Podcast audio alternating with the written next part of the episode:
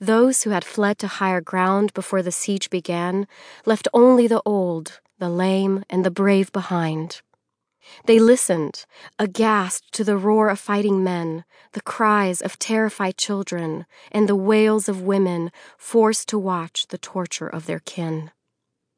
My grandfather was just a boy hiding in the hills that day. He saw his city burn, and his brother marched off to the galleys. Then he escaped with his mother into the mountains of Boutière. His family settled on the outskirts of Gatigny a village nestled in the heart of Vivarais. We lived there for two more generations, beside the stream that ran among the mulberry trees of our modest silkworm farm. Harvesting the filaments and spinning them into threads was at the center of our lives, an intensive craft supported by the water powered throwing machines my father invented and built. We lived a good life on our farm, my brother Charles and I, and then Sister Julie when she came.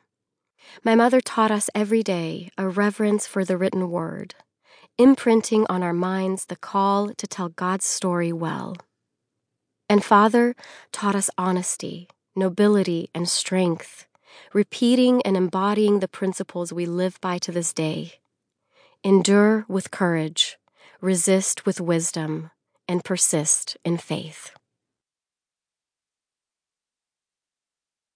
Part 1 Endure.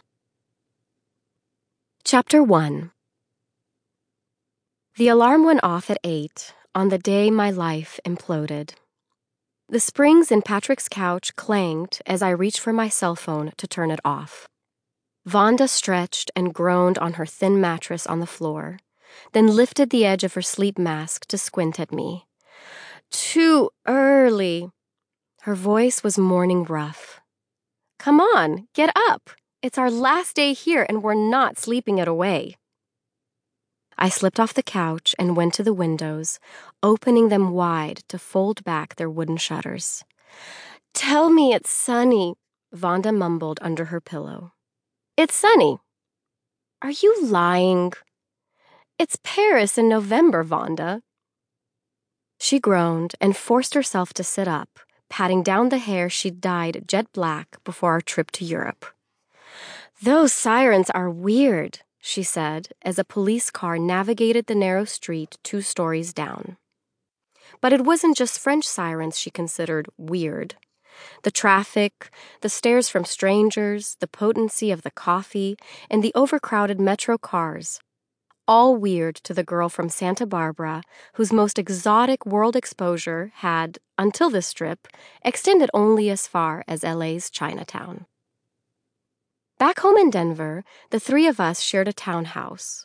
Or we had until Patrick had headed to Europe for a semester of art classes at the American University of Paris. It came as no surprise to those who knew him that he'd decided to further his education at an age when most men were focusing on their children's academic ambitions. But we all knew that his studies, though earnest, were merely a pretext for living in a place where treasures hid in plain sight in attics, dumps, and flea markets. Patrick's passion for picking was a galvanizing thing. It had led him to open Trésor, Three years ago, his eclectic store of vintage old world objects tucked away in a gentrifying neighborhood of Denver. The discovery of three rare Napoleon era coins in the lining of a corset he'd acquired from an online auction had financed the fulfillment of his lifelong dream to study abroad.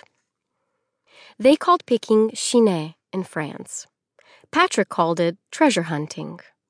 And somehow, between his classes and homework, he'd found the time to travel the French countryside in his 30 year old Citroën 2CV, which the French lovingly called a deudeuche.